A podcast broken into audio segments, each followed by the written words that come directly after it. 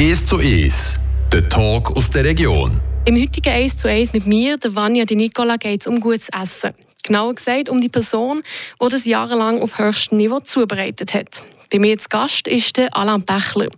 Er ist der ehemalige Küchenchef und Patron vom Restaurant Trois Tours zu Bürgle und hat während seiner Karriere als Koch mehrere Auszeichnungen erkocht. 18 von 20 möglichen Gomio-Punkten und ein Michelin-Stern. Herzlich willkommen beim heutigen 1 zu 1. Hallo zusammen, schön, dass ihr bei euch seid. Ich freue mich. Herr Bechler, Sie sind ein sehr erfolgreicher Spitzenkoch und kennen sicher das eine oder andere Klischee zum Beruf als Koch. Was für Klischee gibt es da und welche haben sich bei euch bewahrheitet?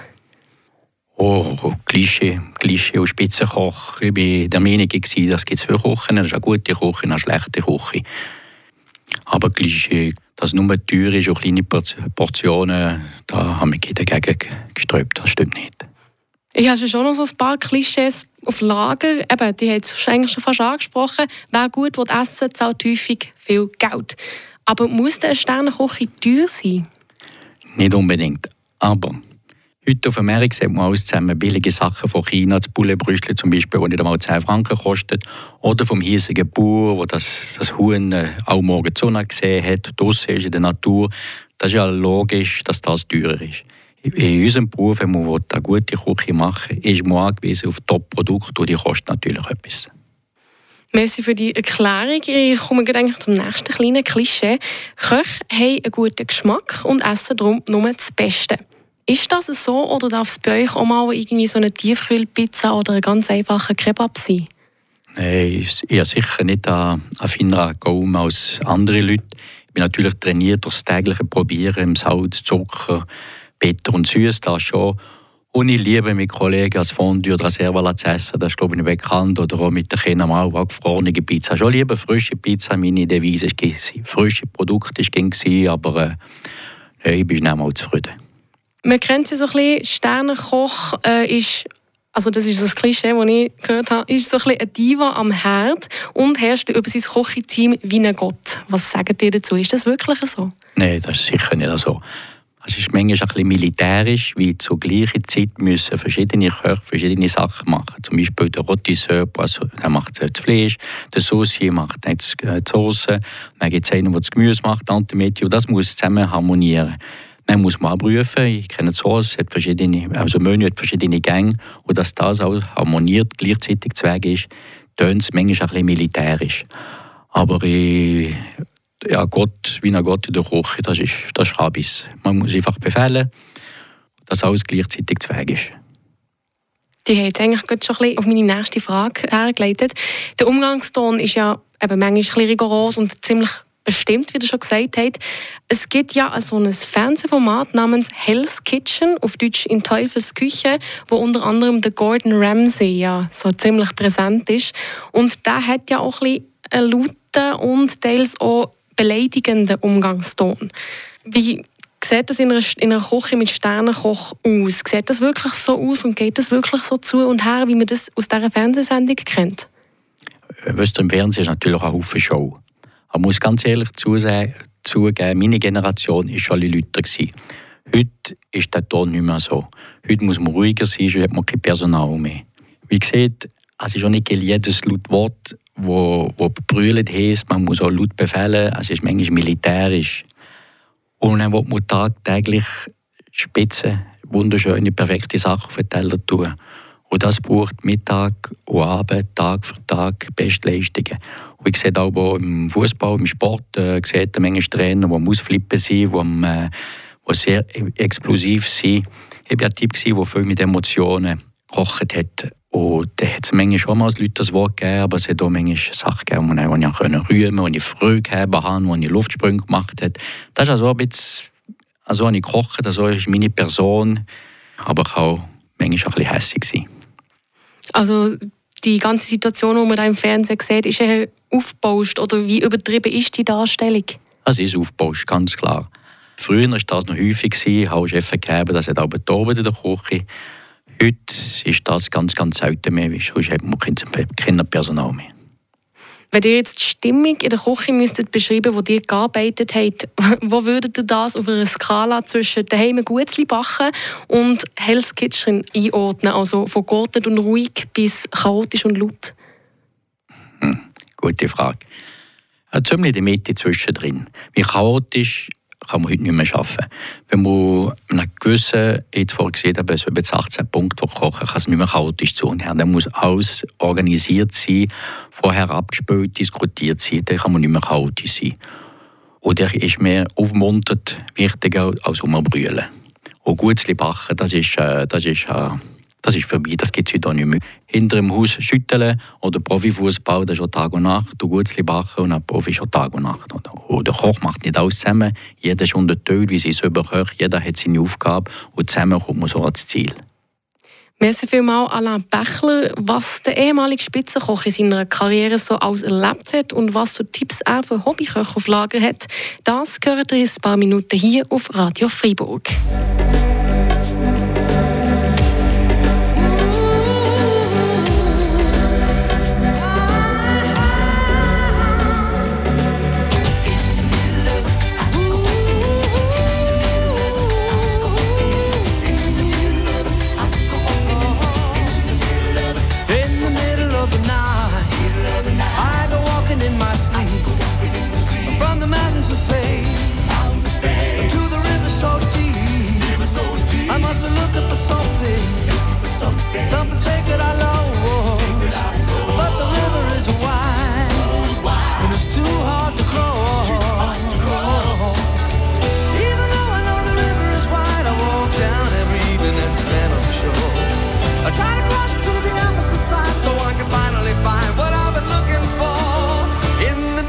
the night. I go walking in my sleep through the valley of fear to a river so deep.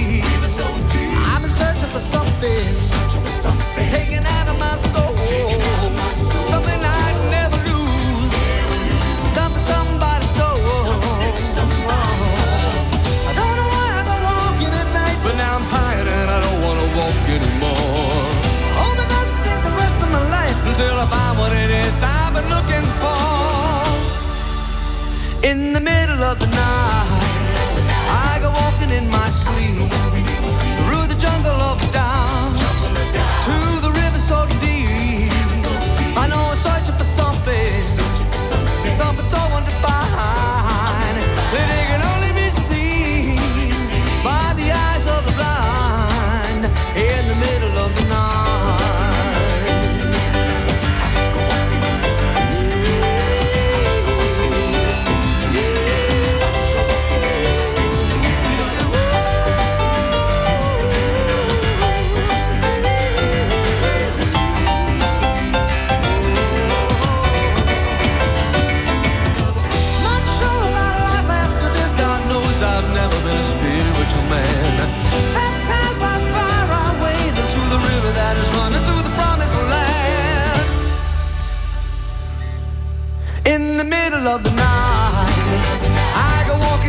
sleep through the desert of the truth to the river so deep.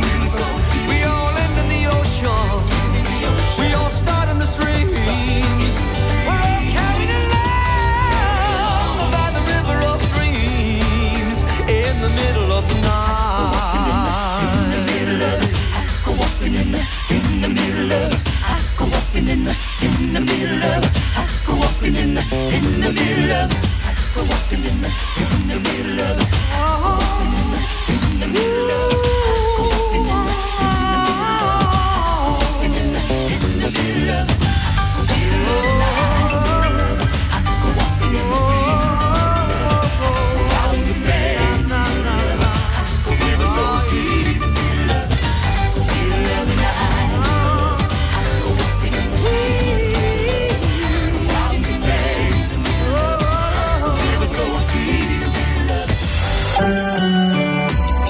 1 zu 1.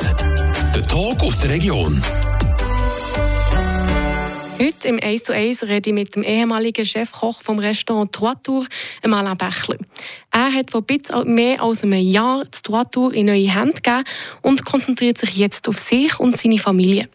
Herr Bächler, aus leidenschaftlicher Koch habt ihr in eurer Karriere schon so einiges erlebt. Darum meine Frage, was ist das Verrückteste, was ihr in eurem Beruf als Koch erlebt habt? Oh, äh, ich war fast 50 Jahre in der Küche, schon mit meinem Vater ganz klein, darum ist es relativ schwierig. Aber etwas, was ich nie werde vergessen im Troitour, das ist dann, wo der Thais Bundespräsident war, wo der polnische Präsident ist, das ist also Horror. Da habe ich A4-Klasse voll vom Protokoll geschrieben, wie, was und wo. Da ist die Polizei mit Höhen Sprengstoff suchen. Da sind sie mit der Super Puma von Bern auf ins Boja gekommen die gleiche ähm, äh, Anzahl Plätze mit dem Auto gekommen. Und dann sind sie mit der grossen Merze vom Trotto vorbeigefahren, mit den Fähnchen in Schweizer und polnischen Fahnen vor dran, sind sie ausgestiegen. Dann musste ich einen 30er Tisch Zweig machen. Ich habe noch nie so einen grossen Tisch gegeben.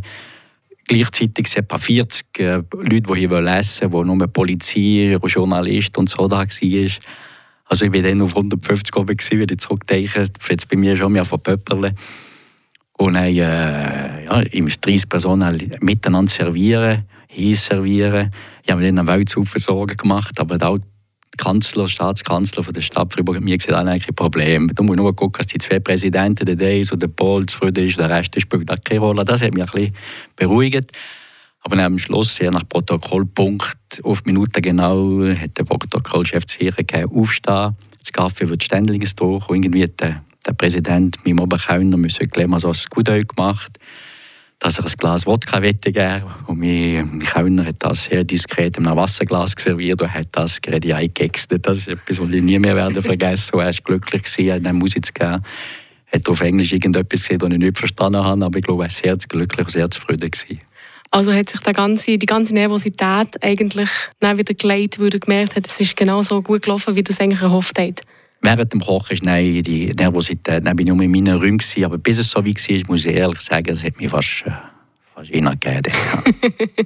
Dann machen wir heute die 180-Grad-Wendung. Was ist die schönste Erinnerung von Ihrer Zeit als Sternenkoch? Das waren ja Haufen ganz, ganz schöne Erinnerungen von verschiedenen Leuten, die bei uns gegessen haben, tagtäglich, wo Leute gekommen sind.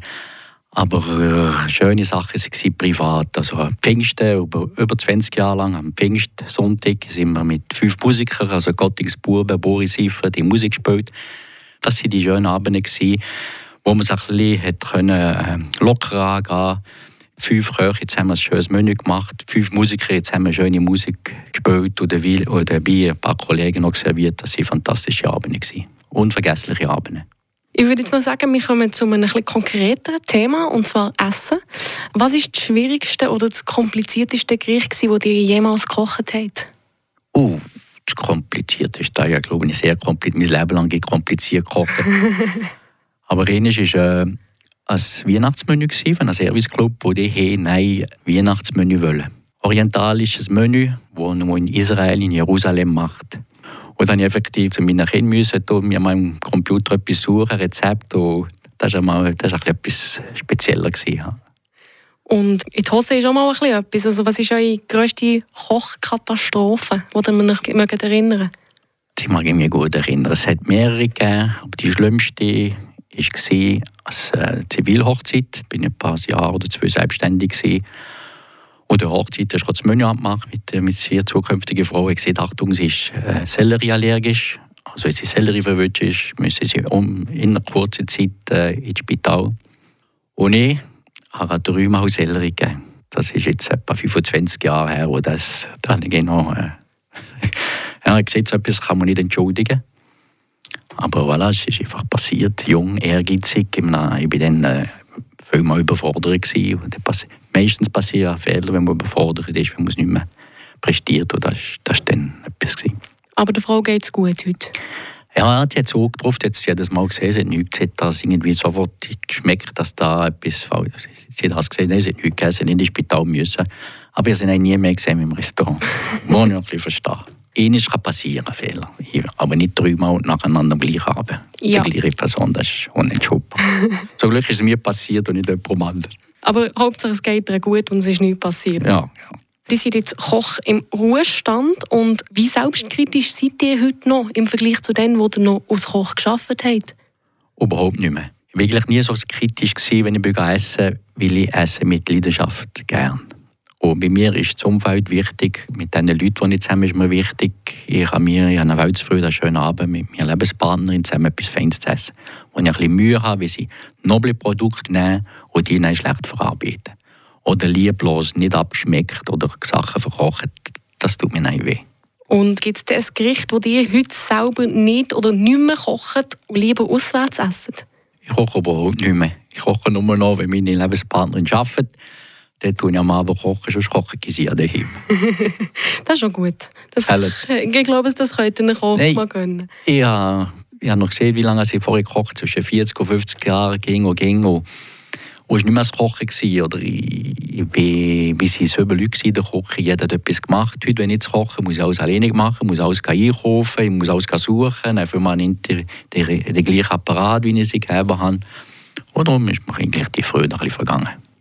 Gut, kommen wir zu einem etwas anderen Thema. Ich selber koche auch gerne daheim.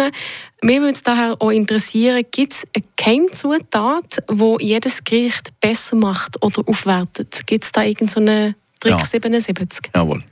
Ganz einfach. Und der älteste Tipp Liebe. Man soll mit Liebe kochen. Man soll probieren. Wenn jemand mit Liebe kocht und das Fleisch ein bisschen zu hart durch ist, ein bisschen zu wenig oder weiß nicht was, ist das sekundär, wo man sich Mühe gegeben hat wenn man Freude hat, für die Leute zu kochen, wenn man Freude hat, einkaufen, wenn man das richtige Produkt sucht, wenn man das Rezept auch sucht, wenn man nicht köcheln und probieren. Und ich glaube, das wichtigste, beste Rezept ist eben ganz einfach gesagt, die Liebe. Liebe zum Produkt, die Liebe zur Person, die bei euch essen. Merci vielmals, Alain Bächler, ehemaliger Chefkoch vom Troitou zu Bürgle. Das war das 1 zu 1 bei Radio FR mit mir, der Vanya, die Nicola. Der Talk aus der Region ist zu ist. Aus Podcast auf radiofr.ch.